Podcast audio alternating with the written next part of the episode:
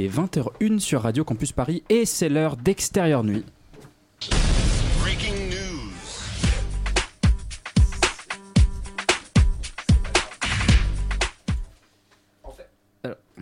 Est-ce qu'on m'entend? Oui, alors en fait, bon, ce n'est pas si grave parce que je ne suis pas Elisabeth, vous l'aurez peut-être euh, compris, donc je n'ai pas non plus préparé d'intro.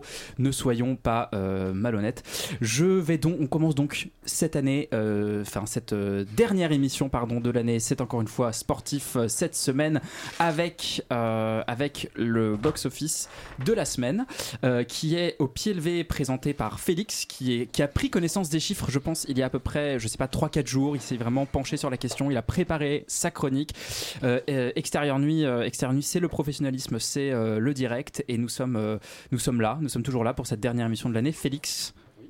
Félix, que sont quels sont les chiffres? Quels sont les chiffres que, je, Voilà, je ne sais même plus parler français, mais que, que sont allés voir les Français cette semaine? Voilà, c'était ça ma question. Alors, ils sont allés voir assez timidement et heureusement The Flash qui est en première position avec 389 000 entrées pardon, pour sa première semaine, ce qui est vraiment pas terrible pour un film de super-héros. C'est nul. Ce qui est, c'est même moins que par exemple Black Adam qui avait déjà un peu bidé il y a quelques semaines de cela. Euh, en deuxième position, sans surprise, on est euh, avec Spider-Man Across the Spider-Verse qui fait 266 000 entrées pour un cumul à 1 million 2, ce qui est euh, franchement bien. Et, vraiment, allez voir ce film, on vous l'encourage, c'était un coup de cœur d'extérieur nuit. et en troisième position, on a Transformers Rise of the Beast qui fait 227 000 entrées pour un cumul à euh, quasiment 70 euh, 000 entrées, ce qui est correct, mais là aussi assez timide, euh, notamment par rapport aux chiffres de Bumblebee, qui était le dernier film Transformers sorti il n'y a pas très longtemps. Donc voilà, on peut voir un cinéma hollywoodien en perte de vitesse. en tout cas, il y a clairement l'air d'avoir une fatigue, puisqu'on a le temps cette semaine, on n'a pas non plus de chiffres du 14h de Paris, on va débattre de ces chiffres du box-office. Serait-ce le signe d'une fatigue du public pour une certaine formule de film qui ne se renouvelle finalement pas beaucoup? Bah, je pense. En tout cas, euh, là, nous, on l'annonce depuis, depuis des années et nous avons enfin raison. Euh, et peut-être que le public nous écoute. Peut-être. Euh, maintenant, parce qu'on ne parle même pas des films. après, on a craché, je pense plus ou moins sur Transformers déjà et, et sur tout Oui, c'est vrai. Écoute, comme, euh, comme on est sur une voilà, on est sur une émission de l'improvisation pour cette dernière de l'année, c'est la fête de la musique, c'est le début de l'été, c'est ah, il a le 14h de Paris. voilà, et il y a une remontada, une remontada des, chiffres. Et c'est encore moi. Et c'est encore Félix qui les présente. Félix, que sont allés voir les Parisiens aujourd'hui Alors ça commence sans surprise par le premier Pixar élémentaire qui fait 1873 euh, euh, entrées pour 24 copies, soit une, une moyenne de 78, ce qui est franchement énorme. Euh, Alors moi, ma salle était vraiment moins remplie, hein, si je puis me Si, voilà, le film a un peu du mal à commencer aux États-Unis, je crois que ça fait un peu un bide, mais visiblement euh, à Paris, avant 14h, les gens étaient au rendez-vous. En deuxième, euh, donc, ce film, on vous, en parle d'ailleurs ce soir. Un autre film dont on vous parle ce soir, c'est Asteroid City, le nouveau film de Wes Anderson, qui fait du coup 1332 entrées pour 23 copies, soit une moyenne de 58, ce qui est un peu moins bien, mais c'est normal parce que c'est, je pense, un peu moins connu, en tout cas un peu moins grand public qu'un Pixar, mais ce qui est vraiment euh, très correct, je pense, surtout par rapport au film. Euh, et en troisième position, on a un film qui s'appelle euh, Il Bohémo, qui fait 463 entrées pour 20 copies, soit une moyenne de 23, ce qui est pas terrible, terrible. je n'ai malheureusement pas de blague parce que je viens d'avoir le 14h sous les yeux, mais je vous encourage à aller voir tous les perdants de la semaine parce que tous les films méritent votre attention finalement. Bien sûr, bien sûr, tous les films méritent votre attention, mais cette semaine, on a de la chance parce qu'on a plein de films très différents, très intéressants Rita, euh, voilà, je passe comme ça du coq à l'âne. Tu étais euh, au Festival d'Annecy, tu étais, on peut dire, notre envoyé spécial au Festival d'Annecy. Peux-tu d'abord nous rappeler ce qu'est le Festival d'Annecy et que diable y as-tu fait? Euh, beaucoup de choses, très peu de films. Surtout euh, le lac, euh, tout ce qui est tourisme, voilà. Dans le festival d'Annecy. Eh bien, tu ne seras pas payé pour cette chronique. ben, comme d'habitude. le festival d'Annecy, c'est le festival international du film d'animation. C'est un des plus gros du monde, si ce n'est le plus gros du monde. Et donc cette année, le, le pays à l'honneur, comme chaque année il y a un pays à l'honneur, c'était le Mexique. Donc il y avait tout plein de choses thématiques autour du Mexique. Mais euh, l'année prochaine, ça sera le Portugal par ailleurs, donc euh, jolie nouvelle pour le cinéma franco-portugais. Et il y aura, et il y aura euh, donc je voulais vous parler un peu du palmarès et parmi ceux que, du palmarès que j'ai pu voir, donc le Cristal, le plus grand prix, est allé à un film qui s'appelle Linda veut du poulet, qui était à la CID à Cannes également. Exactement, et qui est un film franco-italien d'animation en 2D par Chiara Malta et Sébastien Lodenbach.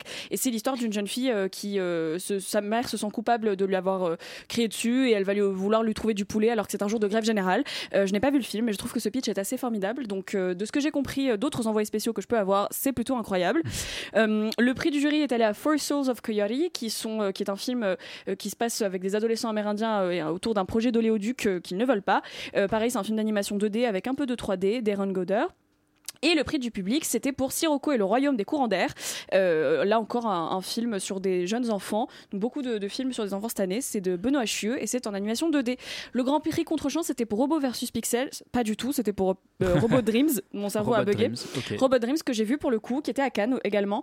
Euh, je ne sais plus en quelle sélection. c'est un film franco-espagnol en animation qui se passe à New York par Pablo Berger et qui est un très très très bel rom-com qui m'a beaucoup rappelé quand Harry rencontre Sally avec une grande mise à l'honneur de New York des années 80 et une rom-com un peu improbable entre un robot et puis un petit chien qui s'appelle Dog. Et tous les animaux s'appellent par le nom de leur animal, c'est assez merveilleux. C'est un film muet, chose à laquelle je ne m'attendais pas. Il n'y a pas de dialogue, euh, il y a des sons, il y a beaucoup de musique, énormément de travail sur la musique et sur le son, mais pas de dialogue et c'est franchement euh, admirable, donc je vous le conseille énormément. Et le deuxième et dernier film dont je voulais vous parler, euh, c'est bah, du coup Pencils versus Pixels, qui était le, le mélange que j'ai fait plus tôt, qui est un documentaire sur le moment euh, dans les années 80-90 où l'animation est passée de, la 2D majoritairement à de la 3D majoritairement. Et comment est-ce que les artistes à ce moment-là pensaient que ça allait euh, juste être deux formes d'art euh, différentes alors qu'en fait la 3D a complètement avalé la 2D et, c'est plus trop C'est un documentaire pour lequel tu as vu un panel extraordinaire. C'est très vrai. D'animateurs de chez Disney. Et ouais, parce que c'était principalement focus sur Disney et les États-Unis, parce que c'est de là que viennent les réalisateurs aussi. Euh, et donc on a pu voir un certain nombre d'animateurs, euh, notamment euh, John Musker, qui est donc le réalisateur de La Petite Sirène, Le Roi Lion, La Princesse et la Grenouille, tout plein de choses assez formidables. Et, et Comment Et Moana aussi. et Moana, effectivement. Euh, qui est un... qui a fait cette transition du pencil au pixel. C'est ça, mais le film retrace très bien l'historique. Bon, c'est pas un documentaire de très grande facture, ils l'ont fini une semaine avant de nous le montrer, ça se sent. Je pense qu'il y a des problèmes de montage, c'est narré par Ming Na Wen, qui est la voix originale de Mulan. Il y a plein de choses marrantes dedans, et c'est surtout très intéressant d'avoir accès à ces personnes-là et à ce qu'elles pensent. Et euh, ils, osent un peu critiquer Disney. D'ailleurs, ils ont commencé par nous dire qu'ils savent pas où ça sera diffusé, mais clairement pas sur Disney+. Ah. Ils osent un peu faire montrer à quel point Disney a, mal foutu euh, l'industrie, au même titre qu'elle elle va faire la même chose avec les films indépendants aujourd'hui. Euh, mais c'était euh, c'était très très intéressant et euh, je, remercie le Festival d'Annecy parce que c'est toujours un, festival très charmant, bien plus agréable que Cannes, avec des, beaux moments, quoi. Roman, Roman, tu aimerais dire quelque chose, mais je ne suis pas sûr que ton. Alors, ton, ton micro n'est pas allumé et je pense que tu devrais utiliser le micro qui est à ta gauche. Moi, j'ai juste une question qui est un peu par curiosité pour t'embêter, Rita, qui est que du coup, tu disais dans le, dans le film muet que le chien s'appelait Dog. Comment tu le sais si le film est muet? Est-ce que tu comprends le chien? Merci, cher Roman, pour cette question de très haute pertinence. Alors, on, voilà, on pose des questions salées, on est vraiment sur euh, un. non, mais c'est une très bonne question, on le sait, et c'est un moment où tout le monde rigole dans la salle parce qu'on nous montre son interphone et quelqu'un sonne. Du coup, il sonne à dog, et en dessous, il y a genre chicken, cat, duck, et du coup, c'est très rigolo. Enfin, c'est vraiment, c'est un très beau film, et ça, ça parle du, fait de se reconstruire après une relation quand on a pensé que ça allait être la relation de sa vie, euh, et qu'on réalise qu'on peut passer à autre chose. On dirait vraiment pas quand on voit, euh, quand on commence le film, on pense vraiment que ça va être un film pour enfants, pas du tout. Et comme à chaque fois Annecy, je pense voir quelque chose, et c'est complètement autre chose, et ça fait du bien. Voilà. Mais on encourage tout le monde à aller au Festival d'Annecy, bien plus accessible et sympathique que celui de Cannes. Maintenant euh, vient l'heure de la grande magie, puisqu'on va parler d'un film de Wes Anderson qui s'appelle Asteroid City. Et pendant la bande-annonce, je vais m'éclipser et disparaître et laisser place à quelqu'un d'autre. Peut-être, qui sait, me transformer en alien, moi aussi. Bande-annonce.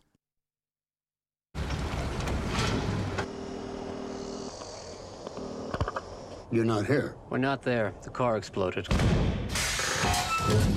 Come get the girls. I have to stay here with Woodrow. I'm not the chauffeur. I'm the grandfather. Where are you? Asteroid City, Farm Route 6, mile 75. Junior stargazers and space cadets. Each year we celebrate Asteroid Day, commemorating September 23rd, 3007 BC, when the arid plains meteorite made Earth impact.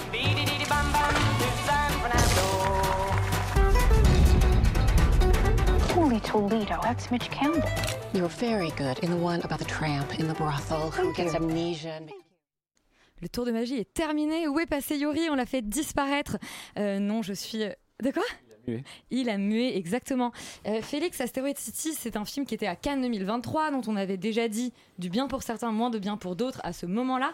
Euh, le film vient de sortir. Est-ce que tu veux euh, nous rappeler de quoi ça parle? Est-ce que je vous en parlais Non. alors, ça raconte l'histoire d'une petite ville fictive des, des États-Unis qui s'appelle donc Asteroid City, fondée sur, autour d'un cratère, justement, d'une météorite qui est tombée il y a quelques milliers d'années. et ça raconte l'histoire, grosso modo, de plusieurs habitants, plutôt touristes de cette petite bourgade, qui se retrouvent plus ou moins coincés là, euh, alors qu'il y a une espèce d'énorme concours de sciences qui est organisé et euh, des événements un petit peu mystiques euh, commencent à se profiler puisqu'il est question d'aliens et voilà de questions existentielles et, et j'en passe. Moi personnellement, j'adore Wes Anderson. c'est un cinéma qui vraiment me passionne de bout en bout et je trouve qu'il pousse de plus en plus loin après chaque film son style. Et je trouve ça vraiment euh, formidable de découvrir un petit peu ça. Mais je sais que c'est pas forcément voilà au goût de tout le monde. C'est un peu une mode de cracher sur Wes Anderson, de dire que c'est nul euh, parce que c'est trop lisse, c'est trop maîtrisé, c'est trop visuel, c'est un peu trop de cinéma quoi, grosso modo.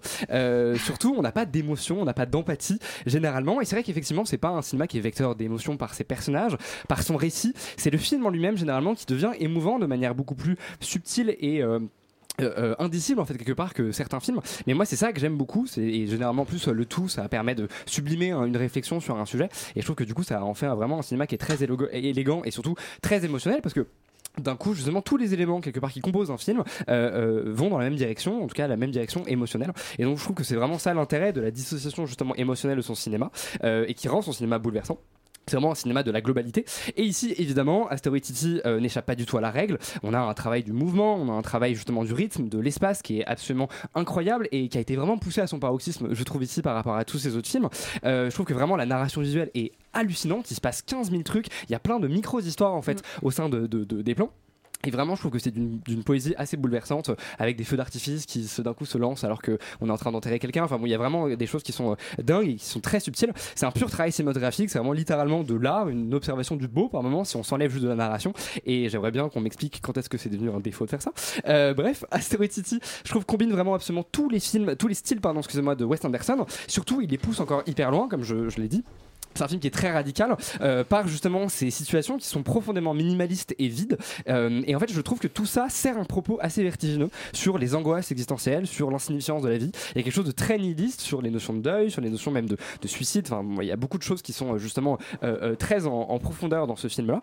Et en fait, paradoxalement, je trouve que son approche justement formelle extrêmement froide rend le film merveilleusement touchant et, et profondément triste parce que justement la forme vient illustrer dans absolument tous les éléments qui composent l'image justement le fond en tout cas va rendre sensible ce fond euh, et vont enfin toute la forme va incarner cinématographiquement et sensiblement le sujet euh, enfin sensitivement pardon et ça je trouve ça vraiment euh, extrêmement fort. Enfin personnellement ça m'a beaucoup beaucoup touché. Jusque dans la construction narrative du film puisque justement elle est extrêmement rupturée il y a plusieurs strates de narration.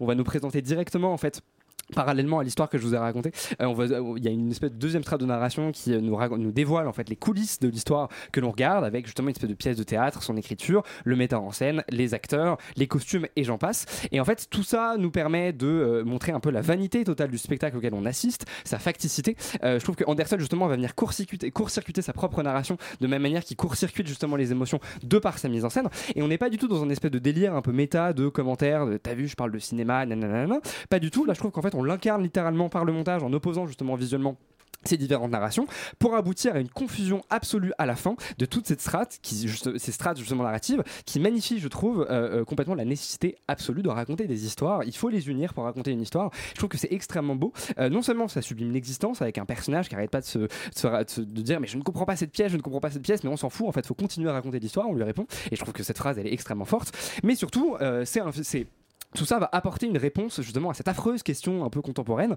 euh, euh, justement de la suspension d'incrédulité, communément appelée le méta dans les films contemporains.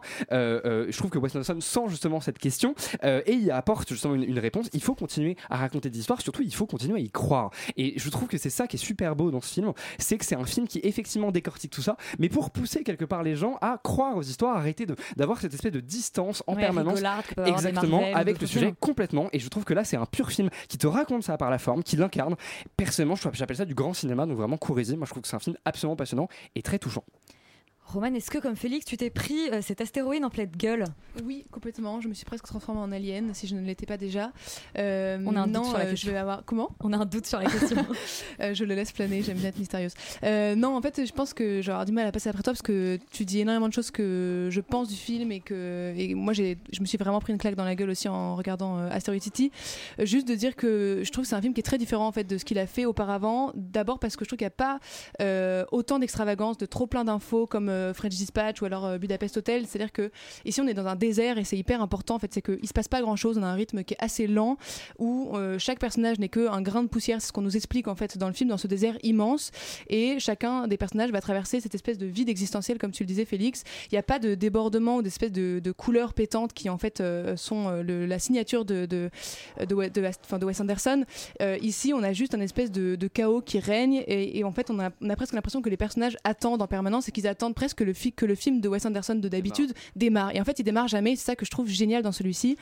Euh, en plus, ce que tu dis, c'est qu'il touche à quelque chose de beaucoup plus profond, je trouve, que les précédents films, parce qu'il se permet d'être plus sombre, d'être euh, beaucoup plus cynique et plus triste, en fait, euh, comme tu le disais. Et en même temps, c'est un film qui est extrêmement drôle, c'est-à-dire que soit parce qu'il est truffé d'inventions visuelles, comme c'est le faire Anderson, avec sa fantaisie, où tout se niche dans les détails, ou alors par des dialogues qui sont quand même extrêmement bien ficelés, qui sont très artificiels, mais il a jamais, je trouve, autant fait de vrai avec du faux, puisque c'est un peu ça aussi qu'il fait. Et c'est drôle parce que c'est ce que tu dis, euh, Félix, c'est qu'on reproche toujours à Wes Anderson d'avoir des, hum, de pas savoir développer des personnages qui soient euh, touchants, etc. Moi, je trouve que c'est le- probablement le film qui m'a le plus touché d'Anderson et qui euh, a le plus d'émotions en fait et des personnages extrêmement humains euh, précisément parce que euh, ils se comportent comme des robots. C'est-à-dire qu'on voit bien qu'ils ils- ils galèrent à exprimer leurs, émotions et qu'ils essayent en permanence de contrôler un minimum de choses dans ce, chaos et dans ce désert à comprendre comment ça fonctionne etc parce qu'ils sont coincés. C'est-à-dire que tout le film commence où il y a une voiture qui tombe en panne et ils sont coincés dans ce désert. Et en fait avec cette espèce de, de, de mari qui est, qui est incapable de faire face à son deuil il y a une prof qui galère à trouver sa légitimité auprès des élèves. On a cette actrice en manque de- d'action, en manque de jeu, euh, euh, en manque d'émotion. En fait, c'est ça que ça raconte. Euh, je trouve que c'est des personnages qui sont profondément humains euh, de par leur capacité à être des personnages de fiction. Et moi, c'est ça que j'ai adoré dans ce film. Donc, je trouve que c'est euh, probablement un des Wes Anderson les plus modernes euh, que j'ai vus jusque-là et des plus touchants. Je- je- oui, moi aussi j'ai été touchée par ce film. Euh, mais pas Solal. Solal, tu es la voix de la dissidence ce soir. Moi, je, je suis toujours en voie de la dissidence. Euh. Pardon, il y a un chien dans le Le- studio. C'est. Wes Anderson, on va lui marcher dessus. Non, non, Ah non, j'ai pas, j'ai, enfin, je trouve, euh, je suis tout à fait d'accord avec ce que vous avez dit jusque-là, et, et- et je trouve que c'est vrai. Mais maintenant, moi, moi, je, à titre personnel, j'ai trouvé que c'était un film assez théoricien. Bon, c'est un film, euh, je, je, je trouve que c'est pas si différent que ça que ce que Wes Anderson a fait jusque-là. Je trouve que c'est une bonne poursuite à son style, et justement, c'est, la poursuite de son propos. J'ai l'impression jusque-là. Enfin, on est quand même dans un délire où, où, euh, où tu disais, Roman, que c'était un peu moins esthétisé, esthétisé que ses films précédents. Le ciel est quand même vert, hein, je tiens à le préciser. Euh, donc voilà. Ça arrive, Solal. On, on est... Oui, ça arrive, de temps à autre. Mais, euh, mais voilà. Donc, en fait, c'est-à-dire que moi, j'ai l'impression que euh, Wes Anderson est arrivé quand même euh, avec The French Dispatch au bout d'un- délire quand même assez poussé.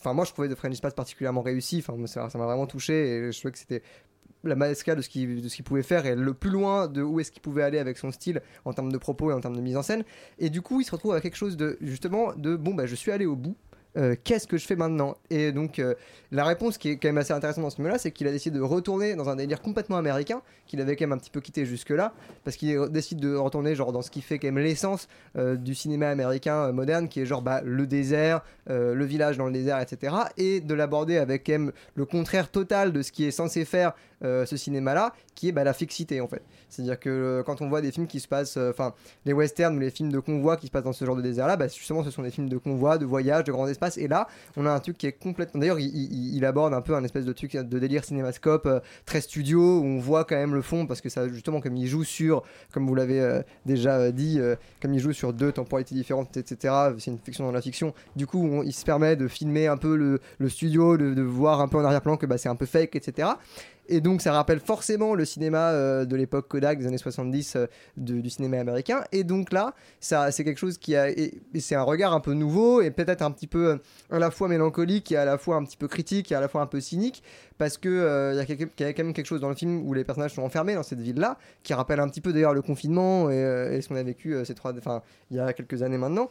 Donc euh, c'est assez euh, il y a quelque chose de voilà j'ai l'impression que c'est une espèce de recherche de la part de Wes Anderson et moi j'ai l'impression que c'est un film qui sert peut-être de tremplin de réflexion pour peut-être la suite de ce qu'il va faire plus tard j'ai l'impression que c'est peut-être un, passage pour aboutir à un nouveau style mais, à titre personnel j'ai trouvé que c'était un peu trop théoricien pour moi euh, ce, ce délire là Et Rita, toi, tu t'étais pas à Cannes cette année, donc tu viens de découvrir Asteroid City. Euh, dans quel camp te situes-tu? Est-ce que c'est le, c'est la- le chef-d'œuvre de Wes Anderson ou au contraire, est-ce que c'est le euh, One Step Too Far, le pas trop loin Je traduis pour ne pas faire. Pour pas faire comme moi finalement. Exactement. Euh, bah, moi, je pense pas que ce soit son grand chef-d'œuvre. Je pense que c'est un film que j'ai vraiment pro- beaucoup apprécié, euh, bien plus que The French Dispatch pour le coup. Et je pense que c'est vraiment, euh, il est en train de prendre deux voies dans sa cinématogra- dans sa filmographie où soit on l'aime, on aime un côté, soit on aime l'autre peut-être. J'ai l'impression vu que cela a plutôt Ah apprécié The French Dispatch. En fait, là, j'ai toujours apprécié euh, son la manière qu'il a de faire ses visuels. Et je sais qu'on peut plus rien en dire d'or- d'original, mais globalement, c'est complètement débile de, de, de d'avoir un noir et blanc hyper euh, euh, profond et en même temps des couleurs tellement pastel. Enfin, c'est merveilleux. Mais bref, passons. Ça, c'est pas le plus intéressant à mes yeux. C'est un film hyper réfé- référencé, voire intellectuel, qui se sent exister. Et c'est même un peu théorique. Pour autant. Je trouve ça hyper agréable parce qu'on rentre dans ce continuum de mise en abîme avec des personnages qui sont construits. On passe pas beaucoup de temps avec eux individuellement parce qu'effectivement, il y a comme dans tous les Wes Anderson récents une flopée de casting absolument débile où il y a tous les acteurs hollywoodiens euh, actuels. Pour autant, il réussit à construire de manière assez organique une galerie de personnages qui forment une constellation qu'on se plaît à admirer de loin et parfois de très près. Je pense que la personne qui m'a le plus plu dans ce film, c'est quand même Scarlett Johansson, qui incarne une actrice de second rang, qui elle-même joue une star, hollywoodienne, dans la pièce, qui elle-même répète un film. Et tous ces niveaux de lecture qui sont pourtant hyper clairs nous donnent envie de plonger dans tous les tiroirs du film. Et j'adore ce genre de film où on a envie de rentrer dans chaque euh, petite intrigue. Ou quand il y a quelqu'un qui a la machine, et bah, t'as envie de savoir ce que la personne à côté est en train de commander. Enfin, c'est merveilleux. Euh, un peu- comme un jeu de société, j'ai l'impression. Pour autant, sans gamifier le film, ça reste un film. Euh, Anderson retrouve aussi sa manière très drôle de traiter ses personnages, particulièrement dans leur deuil, qui est un thème qui revient de temps en temps dans sa filmo, et de manière toujours comique. Et là, Jason Schwar- Schwartzman, je l'adore quand il enlève sa barbe, qu'il met une moustache, qu'il remet la barbe. Je trouve ça génial. Esthétiquement, c'est bête, mais on s'habitue tant aux folies d'Anderson qu'on oublie que de leur rendre leur dû. C'est absurde tant que c'est beau, comme je le disais. Surtout, c'est intéressant ce que ça raconte des États-Unis, parce que c'est peut-être effectivement pastel, et, euh, et c'est même pas une ville par ailleurs. hein. C'est une station d'essence et globalement deux trois bâtiments construits autour. C'est un cratère. C'est un cratère qui est même pas, qui est un faux cratère, sans spoiler, mais bref. Euh, c'est peut-être, ça dans ce que ça raconte des États-Unis, c'est peut-être son film le plus américain à mon sens, avec des références principalement aux faits religieux et aux faits capitalistes, avec euh, de- des, cow-boys qui parlent de Dieu toutes les 10 secondes, et à côté de ça, euh, des, des machines à vendre, donc dans les idées de mise en scène absurdes et brillantes. Je pense à ces machines à café qui distribuent plus que des cafés, je n'en dirai pas plus, mais qui distribuent des choses génialissimes, ou à des fenêtres euh, qui mettent en face des personnages où on dirait qu'ils sont effectivement, ça m'a rappelé le confinement, euh, chacun dans leur coin. Il y a un événement dans le film que je ne veux pas spoiler, mais qui est une petite respiration silencieuse au, moment, euh, au milieu de moments euh, surrythmés où les dialogues sont dits avec une vitesse qui est débile, sauf pour les personnes comme moi qui ont vu et adoré Mrs. Maisel et qui sont euh, frappées de ce syndrome de parler trop vite. J'ai sûrement de gros bémols et encore plus gros de coups de cœur, de- de- d'encore plus gros coups de cœur dans ce film, mais c'était tellement dense que j'aimerais le revoir pour tout saisir réellement, surtout que c'était mais tellement drôle et j'ai vraiment passé un bon moment. Et je pense que ça va aller encore en s'améliorant s'il revient davantage vers l'histoire et pas que ses visuels que j'apprécie quand même euh, chez Wes Anderson quoi. Bien Solal, tu es tout seul. Non, tu mais en voudrais fait, rajouter quelque chose? Ouais, je vais rajouter un tout petit truc en deux deux. C'est que moi, je me, je me demande quand même, parce que justement, euh, Wes Anderson, c'est un cinéaste qui, je ne vous l'apprends pas, joue sur l'artificialité à mort. Et là, je me dis, maintenant que, effectivement, depuis plusieurs films, il a droit à tout le casting de tout Hollywood. Enfin, je veux dire, est-ce qu'on la sent pas trop, cette artificialité-là? Son prochain film est un drame intime entre un père et une fille. C'est pas une blague. Qui dure 40 minutes je crois. Non, non, ça C'est encore autre chose. Il fait 5 films en Eh bien, temps. on l'attend pour trancher le sort de Wes Anderson. En, en tout Ça cas, marche. on court voir cet Asteroid City. Et on va maintenant vous parler du nouveau euh, Pixar qui nous permet de revoir les bases, puisqu'il s'agit des éléments, les quatre éléments. Ça s'appelle élémentaire.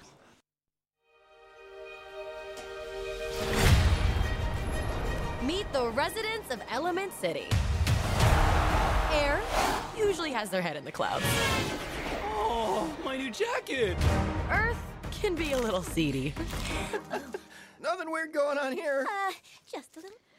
Manon, après les émotions qui prenaient vie, euh, ce sont les éléments qui prennent vie dans élémentaire de Pixar. Ouais, c'est le 27, 28, 27e.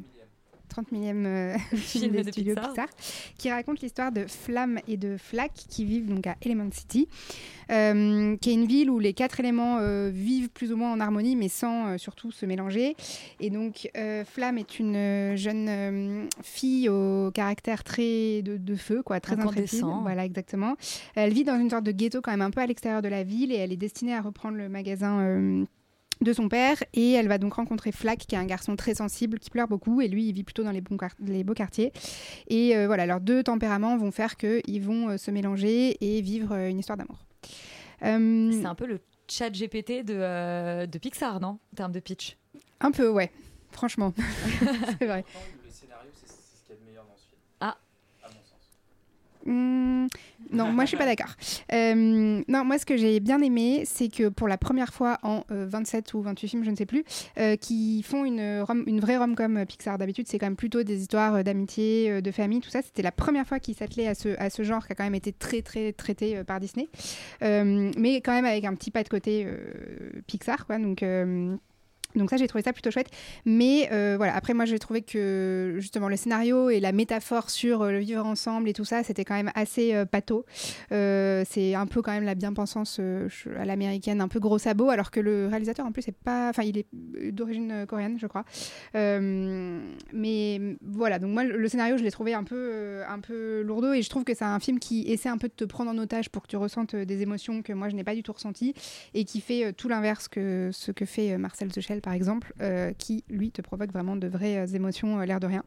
Après, j'ai trouvé que c'était quand même un film qui était ambitieux et qui, qui va quand même au bout de son concept de cette histoire des quatre éléments, parce qu'il y a quand même plein de choses. Donc, c'est voilà, ils peuvent pas se mélanger et je trouve que ça exploite quand même ça longtemps et vraiment c'est assez poussé.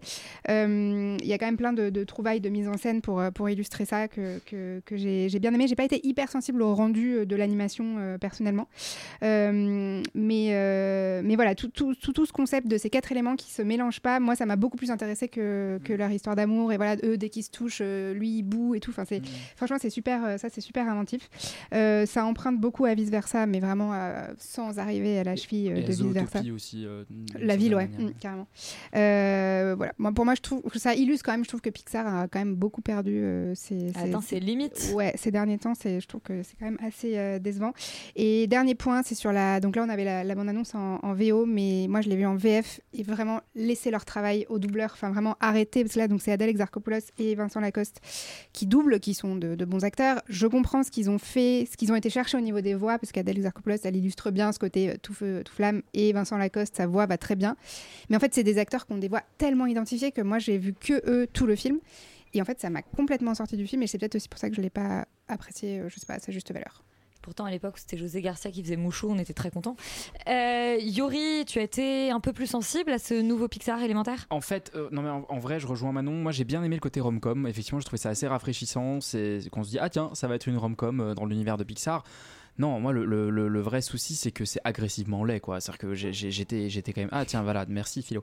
Euh, je trouve que je Il y a que- toujours un chien dans ce studio. y, il y a- il y a un vrai problème pour moi de direction artistique chez Pixar depuis des années maintenant. Enfin, depuis Coco, qui était un film sublime en termes de DA et en termes de, en termes de décor, en termes d'inventivité et tout. Là, pardon, on me parle d'une ville des quatre éléments qui ne peuvent pas cohabiter et donc on a construit une ville autour de leur, autour de leur non-cohabitation.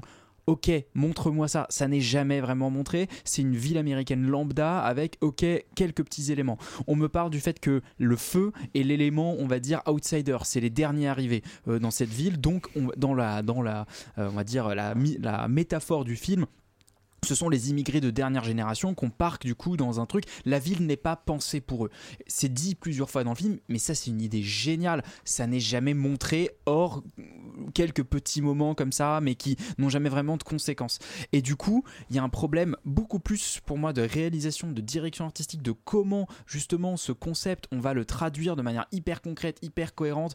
euh, par- parce que pour le coup, Zootopie avait tout ce qu'on pense du film. Il y avait des vraies idées de biomes. On disait voilà, le- bien, les- Zootopie. non mais c'est moi j'aime beaucoup Zootopie. Et mais par exemple chez les chez les chez les petites souris, tout est en miniature et ça coexiste avec un truc à côté. C'est-à-dire que la géographie de la ville avait un sens. Et ici, on ne voit jamais en fait, à part le feu et l'eau, on voit jamais vraiment les autres. C'est des personnages complètement secondaires. Euh, on sait pas pourquoi ils, cohabitent ou ils cohabitent pas. Et donc, euh, et donc, moi, il y avait un vrai problème de ce côté-là où je me suis dit, mais en fait, vous avez plein de bonnes idées et on le voit. Il y a plein de petits détails. Euh, la DA en plus de la, on va dire de la, de- du doublage, la traduction est bien. Ils ont fait plein de blagues dans les dans les dialogues. On sent qu'ils ont vraiment donné du mal. Mais juste ce côté visuel, je le trouve tellement repoussant. Ajouter à ça euh, la voix d'Exarchopoulos et de Lacoste qui sont effectivement beaucoup trop identifiables et qui malheureusement euh, euh, ne sauvent pas ne sauvent pas le film.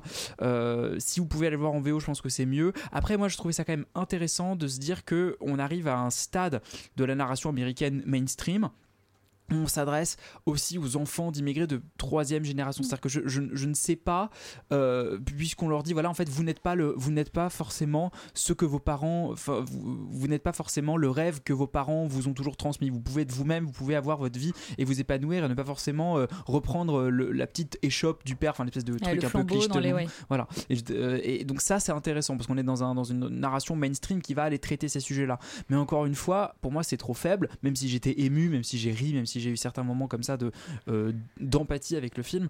euh, en fait, pour être digne des plus grands euh, Pixar, enfin, ils étaient tellement au sommet il y a encore 5 ans que je me demande vraiment euh, où sont passés. Enfin, peut-être que peut-être. euh, non, non, non, c'est une catastrophe. Donc, euh, euh, je suis désolé. non, mais c'est voilà. Mais depuis Coco, il Bah, y a rien de bien. Donc, Vice versa, ouais. bah, vice versa, Mais c'était il y a même presque vice 10 ans. versa, c'était pas si bien. Ah voilà, Entre- voilà. Ça, moi, je trouve Euh, ça génial. Mais, mais n'est pas le débat ce Mais soir. c'était le premier à avoir vraiment fait ce truc de les émotions des émotions. Ouais, mais ça devenait déjà bon, Ouais. très théorique. Mais ce n'est pas la question ce soir. C'est élémentaire et donc assez décevant. On va demander euh, au studio Pixar eh bien, de, de se relever les, de se retrousser les manches et d'essayer de trouver mieux. C'est leur challenge. Et oui, ah, ah, ah, c'est le titre de la comédie romantique dont nous allons parler ce soir, la nouvelle comédie romantique avec Jennifer Lawrence. Hi. Mind if I touch your wiener? What? Your dog. Gary, Court order for asset seizure. they're taking my car. You went radio silent on me. Is that what this is about? Just last night, I thought I missed that fucker. Is that true? Buongiorno! Roman, drôle de pitch pour ce challenge. Oui, puisque ça raconte effectivement donc l'histoire de Maddie, qui est une femme de 32 ans qui vit à Montauk, qui est donc une, euh, un petit patelin américain. Je J'ai Euh, pas compris paumé, cette tentative d'accent, euh, mais pourquoi pas. mais moi non plus. C'est dur de dire à la française. Euh, ouais. Et puis je, je me souviens même plus comment, ils- alors que je suis allée le voir aujourd'hui, comment ils le disent quoi.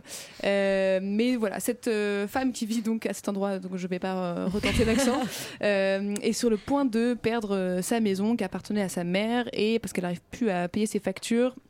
Et donc elle, euh, elle bosse en, en tant que chauffeur euh, Uber et euh, serveuse, sauf que elle n'a plus de voiture puisque sa, sa voiture pète.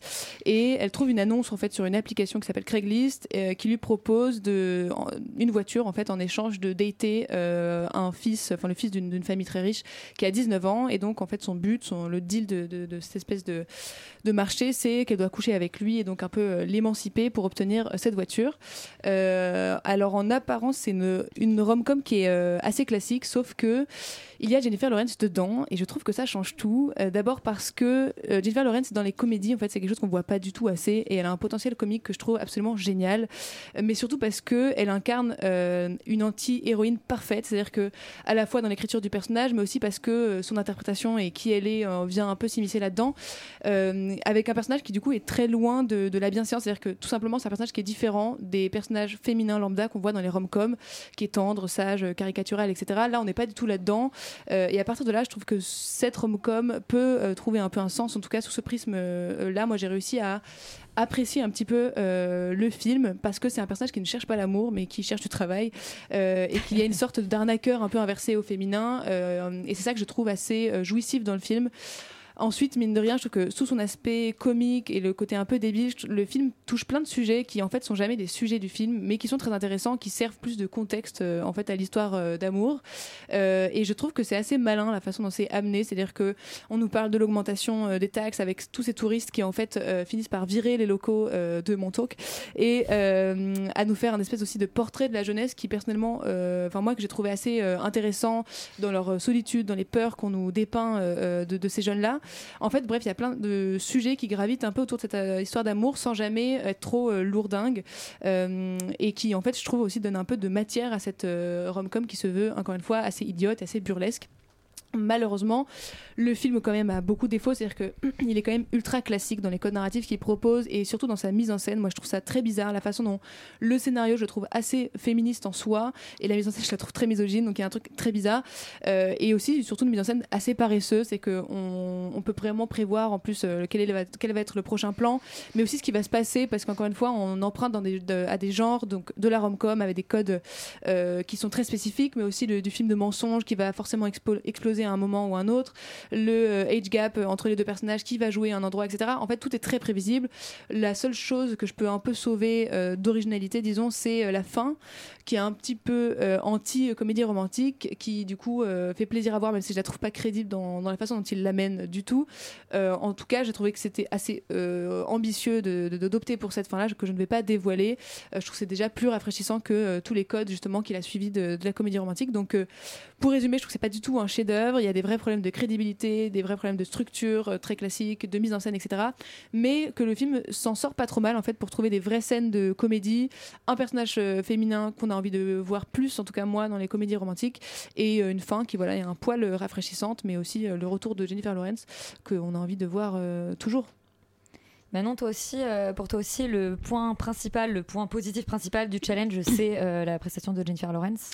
Euh, moi, c'est son casting au sens large, parce que je trouve que, enfin, je vais y revenir dessus, mais je trouve que le, le- le jeune acteur s'en sort vraiment bien. Il sauve aussi pas mal de choses sur ce film-là. Pour le coup, pour moi, c'est pas du tout une comédie romantique, c'est juste une comédie. Pour moi, c'est un peu, c'est un peu la relève des comédies. Je sais pas si on peut appeler ça des comédies de puceaux, c'est pas ça, mais les trucs un peu euh, Judd Apatow. euh, Oui, En fait, Allez, c'est un sous-genre qui est validé. un espèce de sous-genre de comédie US comme ça. Euh, c'est réalisé par un, un mec qui s'appelle Jen Stupinski, je crois. Et en fait, c'était le scénariste de Bad Teacher, euh, qui, moi, dans mes souvenirs, était vraiment bien. Euh, et il y a pas mal de, de points communs avec ce film, euh, qui... sauf que voilà, Bad Teacher était beaucoup plus, selon moi, réussi et subversif. Et aussi parce que personne n'égalera, je trouve, Cameron Diaz dans ce genre-là, même si Jennifer Lawrence, pour le coup, je trouve, s'en sort bien dans ce film qui est finalement euh, assez euh, médiocre. Euh, il y a des, des- ouais, ça se veut très subversif, très cru. Il y a des scènes vraiment full nude, full frontal, genre de. euh, voilà, il y a des trucs des fois où t'es là, genre waouh, c'est très bizarre. Mais aux États-Unis, je crois que c'est interdit au moins de 17, je crois. Mais du coup, voilà, ça fait que le film, je trouve qu'il trouve pas tout à fait son ton.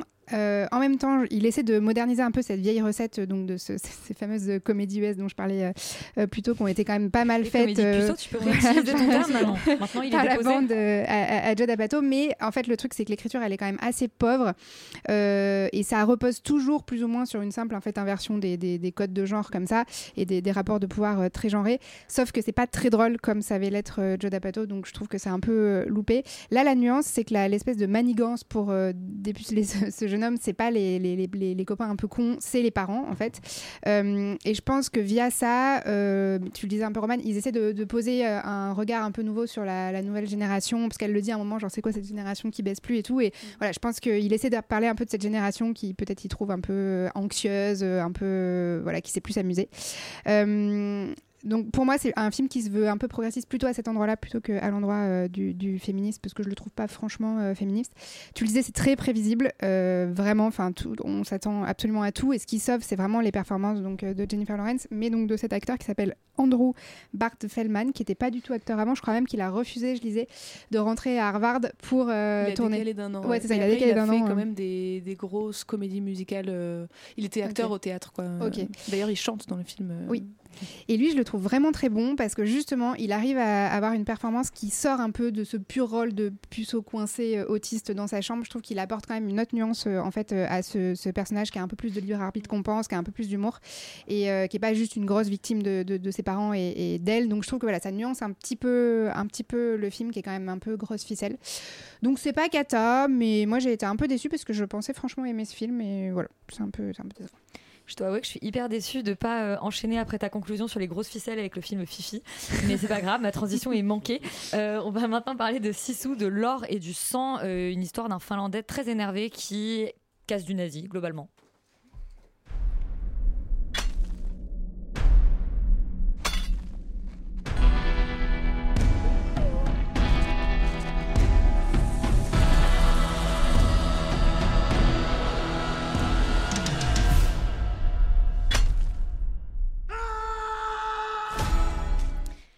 Yuri sur le papier, euh, ce Sissou de l'or et, du sang, c'est un peu le film pour toi et pour Laurent, mais qui n'est pas là ce soir. Oui, alors euh, Sissou, déjà, qu'est-ce que ça raconte? Euh, Ça raconte l'histoire d'un chercheur d'or en 1944 en Finlande. Il est très vieux et très mutique, et puis il cherche de l'or et il trouve de l'or et c'est super. Donc il le met dans sa petite sacoche, il prend son petit cheval, il se met en tête d'aller euh, le vendre cet or en ville. Patatras, il tombe sur des nazis et euh, les nazis euh, l'embêtent un peu, mais euh, voilà, ils s'étaient mal prévenus parce qu'en fait ils sont tombés sur une espèce de John Rambo de euh, slash Bruce Willis slash en fait mec ultra énervé qui va donc leur défoncer la gueule à coups de pioche et autres jolies armes.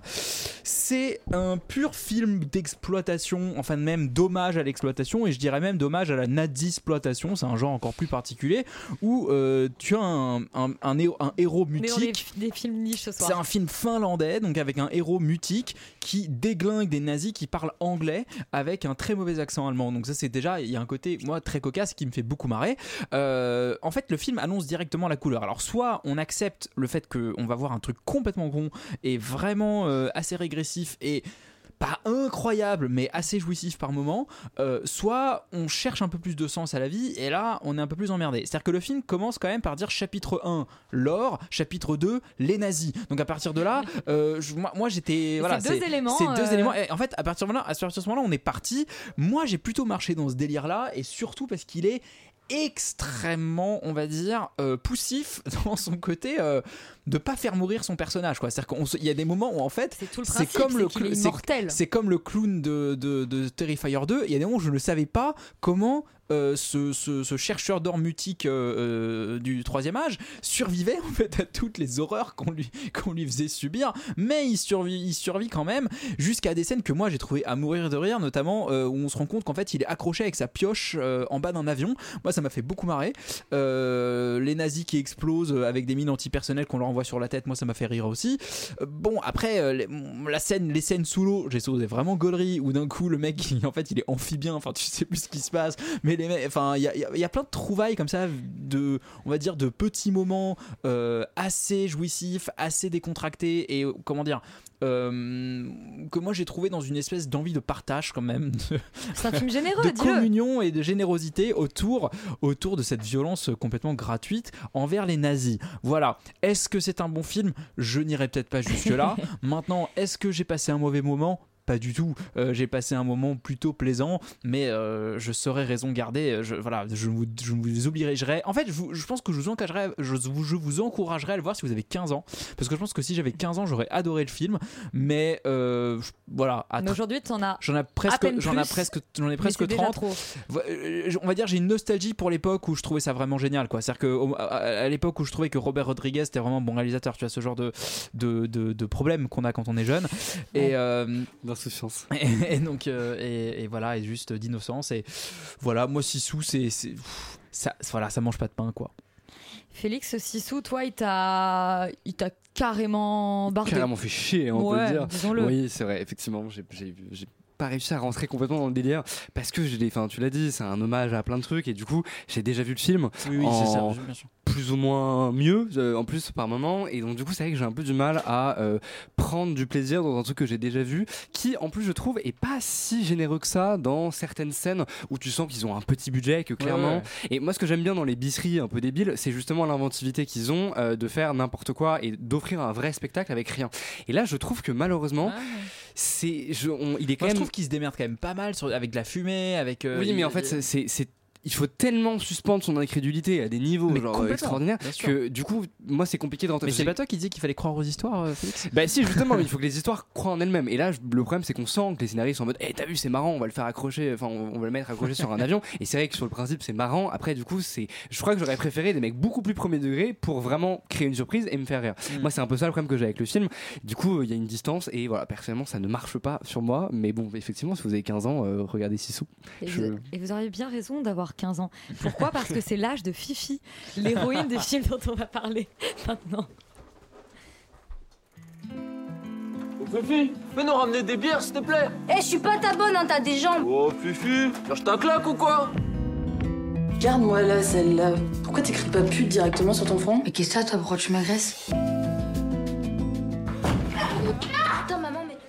Après le film de puceau et le film de nazi-exploitation, nous allons sur un nouveau genre, le genre euh, des ados l'été. Euh. Imen, c'est carrément un sous-genre. Bah, c'est carrément le cinéma français en fait. Voilà. Euh, donc c'est vraiment ça, c'est euh, les ados l'été qui s'emmerdent et qui naviguent entre deux classes sociales. Je pense que ce film a déjà été vu C'est mille le fois. pitch de Fifi. Ouais, c'est tout à fait le pitch de Fifi en fait. Donc c'est un film de Jeanne Asselin et Paul Saint-Yan, c'est un premier film. Je pensais que les réalisateurs étaient jeunes en voyant le film, en fait pas du tout, c'est des personnes qui ont à peu près 47-50 ans. C'est l'âge moyen pour faire un premier film en France. hein, Complètement. Oui, oui, mais en fait, c'était au vu de la narration surtout, et, et je vais y venir. Euh, donc, c'est l'histoire de- d'une jeune fille qui s'appelle Sophie, qu'on surnomme Fifi à outrance dans le film. Ça se passe à Nancy, et ça se passe en tout cas au début dans une cité HLM où elle vit avec sa mère, ses sœurs, ses frères. Enfin, il y a beaucoup de monde. En fait, on, on nous appuie euh, le fait qu'elle est issue d'un milieu assez précaire où il y a beaucoup de bruit, beaucoup de gens, ça se marche dessus. Et en fait, il y a une copine de classe qu'elle recroise par hasard qui s'appelle Jade, euh, qui elle, son père est dentiste et part à l'île de Ré en vacances tout l'été. L'île d'Oléron, pour L'île d'Oléron, pardon. L'île d'Oléron. Soyons précis. en termes voilà destinations euh, riches de vacances. sur à l'île d'Oléron et donc elle décide de euh, subsidier les clés euh, pour pouvoir s'y rendre et avoir un peu de voilà des moments de liberté euh, et de coupure euh, de sa famille sauf qu'en fait euh, en y restant elle se rend compte que le grand frère euh, de, de, de cette jeune fille euh, Jade euh, qui s'appelle Stéphane interprété par Quentin Dolmer Et elle, c'est Céleste Brunkel. et elle, c'est Brunkel, tout à fait, euh, passe en fait son été là. Donc va s'en suivre une espèce d'histoire entre eux deux où euh, ils s'appréhendent l'un et l'autre. Voilà. Donc ça, c'est un peu le pitch global. Euh, moi, c'est un film qui m'a beaucoup ennuyé. C'est un film d'une heure 48 et donc j'avoue que j'ai du mal en fait à saisir ce choix de durée là, euh, puisque c'est un film qui aurait pu être complètement résolu en 1h25, si ce n'est en un court métrage, en tout cas de mon point de vue, parce que en fait ça s'étire, ça s'étire, ça s'étire, et que on sait pas vraiment où nous emmène. Euh, le plot de base, je me dis pourquoi pas. Surtout, ce que je trouve intéressant, c'est que justement on rentre pas dans le cliché euh, de elle, elle n'est pas euh, complètement rejetée en fait par lui, c'est que lui, il accepte la situation, il accepte qu'elle soit là, euh, et il y a une espèce d'amitié qui se lie entre eux. Sauf qu'en fait, cette amitié, elle est un peu là d'emblée, ou en tout cas de curiosité l'un envers l'autre, mais on ne sait pas vraiment où elle va être, enfin où est-ce que ça va amener. Moi, je me dis que ça va amener vers une histoire d'amour, tout en espérant que ce soit pas le cas parce que je trouve ça un peu poncif. Au final, bingo, c'est bien sûr ça. Euh, Il y a un moment où moi je me suis dit, s'ils s'embrassent, je me barre. Je me suis pas barrée parce que je me barre jamais des séances de cinéma, mais il y a quand même un Imen. Exactement, je vais jusqu'au bout des films, euh, même quand c'est dur. Mais en fait, c'est ça le problème, moi je trouve de ce film, c'est que je me suis vraiment demandé, mais pourquoi est-ce qu'on montre ça et quel est l'intérêt surtout euh, de faire ça? En fait, c'est que c'est tellement dur d'écrire un film, de le monter, de mobiliser des gens en fait pour faire du cinéma que je me dis pourquoi me raconter une histoire que j'ai déjà vue 50 fois, qui puise un peu dans à la fois des inspirations un peu romériennes de c'est l'été, on se fait chier, on est dans- quand même dans des jolies maisons un peu art déco, euh, c'est un peu la lenteur. Et à la fois j'ai l'impression de l'avoir vu mille fois et que ça rapporte rien. Moi, la seule personne que je trouve, c'est Céleste Brunkel que je trouve extrêmement chouette parce que je trouve que c'est une bonne comédienne et qu'elle a une espèce de profondeur et quelque chose qui est très intéressant parce que je sais pas quel est l'âge réel de cette jeune fille, je pense une vingtaine d'années. Mais du coup, ça marche complètement 15 ans et à la fois elle a quand même une maturité qui est extrêmement pertinente à voir et qui du- coup donne une sorte de profondeur à ce film parce qu'en fait il n'y a rien de profond. C'est que autant dans les dialogues en fait c'est un film qui est en dialogue permanent. C'est qu'il quasi pas de moment de silence c'est vraiment que eux qui parlent euh, à la fois du coup ça se veut un peu métaphorique ça se veut un peu euh, pertinent à certains moments mais je trouve que ça marche pas tout à fait. Euh, mais voilà c'est la seule qui, que je sauverais. Sinon moi je trouve que c'était un film qui était extrêmement long et euh, vraiment pas pertinent. Enfin je me suis vraiment demandé pourquoi est-ce que je regardais ça et quel est l'intérêt encore de montrer ça aujourd'hui où j'ai l'impression que c'est une narration mais qui, a été vue 1500 fois et qui surtout vient rien rajouter et surtout pas esthétiquement où j'ai trouvé ça extrêmement plat euh, si ce n'est très catalogue aussi Ikea notamment entre ces deux espaces là qui sont extrêmement clichés. Enfin en fait c'est aussi un bingo des clichés sur les milieux qui peuvent être précaires entre guillemets avec la mère qui boit de l'alcool qui hurle tout sa gueule de partout. Ils appuient vraiment cette ambiance sonore de ces deux ambiances de enfin bref euh, c'est un peu ouais c'est pas intéressant quoi voilà Et tu sauves pas Quentin Dolmer? Pas du tout non quelle, euh, quelle surprise Alban, ce Fifi, est-ce qu'il t'a est-ce qu'il t'a saoulé aussi? On en a des films qui nous saoulent là ce soir. Moi j'ai adoré. Non, c'est pas vrai. C'est pas vrai. Quel dommage, j'aurais adoré non, non, qu'il y ait un je gros suis, clash dans cette Je dernière suis totalement euh, sur son analyse. Je pense que je pense exactement la même chose que que- qu'elle sur ce film. Euh, je trouve que je sauve peut-être un petit peu plus, euh, même si tu l'as dit, c'est Les mais je trouve quand même que grâce à elle, on arrive. Moi, j'ai en tout cas, j'ai réussi à suivre le film sur les 1h48 qui dure, et c'est vrai que c'est très long pour un sujet aussi mince, un sujet qu'on a déjà vu mille fois. Euh, Quentin Dolmer aussi que j'aime absolument pas, j'ai trouvé finalement pas si catastrophique dans ce film-là. Je trouve qu'il est assez euh, en retenue. Il, a, un rôle qui est, euh, d'un d'un personnage qui est assez réservé. Et je trouve que ça lui colle plutôt bien à la peau dans ce film-là.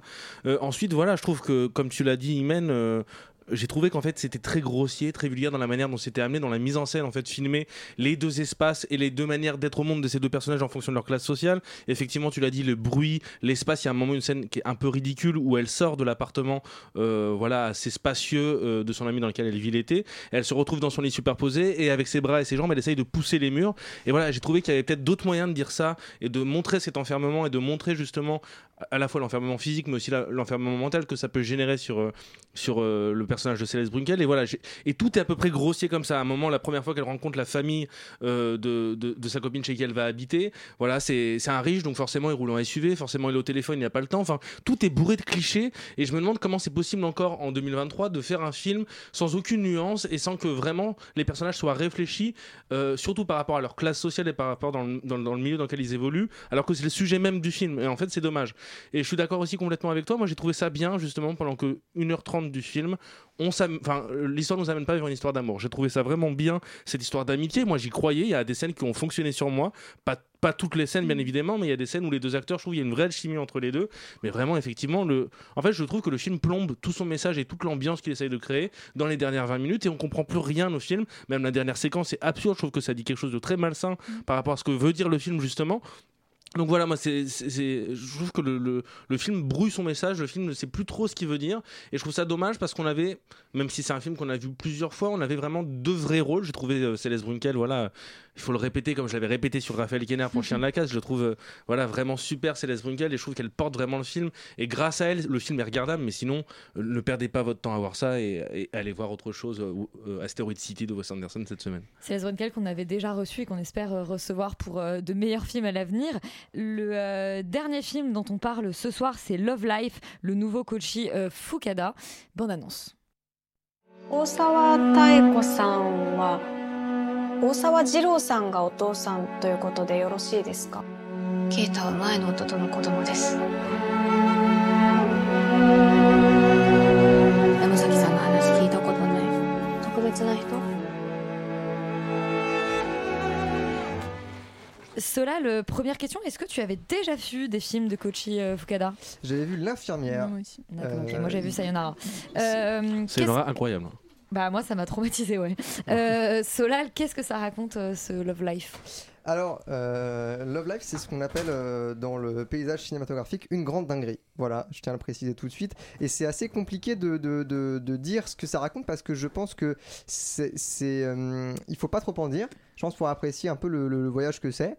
Donc pour faire, pour faire dans les grandes lignes, c'est l'histoire de, Taeko qui vit avec donc son mari et son fils, qui n'est pas le fils de son mari.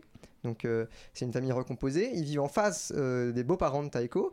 Et euh, il va leur arriver à un moment à ce couple un événement extrêmement grave, une tragédie qui va complètement remettre en, en, question, voire même euh, quasi détruire en fait euh, l'équilibre du foyer et, l'équilibre de ce couple-là. Et donc tout, tout le film est un espèce de, de voyage à la fois, enfin de, des deux voyages parallèles de Taeko, euh, de son mari, euh, à travers une espèce d'errance comme ça, dans laquelle ils vont remettre en perspective complètement euh, ce qu'ils ce qui, ce qui pensent l'un de l'autre et tout, le, tout leur couple. Et donc tout le film va en fait parler justement de, fa- de, façon, moi je trouve, assez, euh, assez subtile et, euh, euh, hyper délicate de euh, plein de sujets qui sont justement relatifs à euh, bah, euh, qu'est-ce que euh, l'amour, qu'est-ce que c'est qu'aimer quelqu'un dans, la quotidienneté des choses et dans euh, le temps euh, long euh, de, euh, de- des jours qui passent et du travail et de la vie quotidienne et des beaux-parents, etc. Donc c'est un film qui est très premier degré, qui est très centré sur le quotidien, sur la, la- la vie personnelle et qui est hyper sensible avec ses personnages, moi je trouve en tout cas.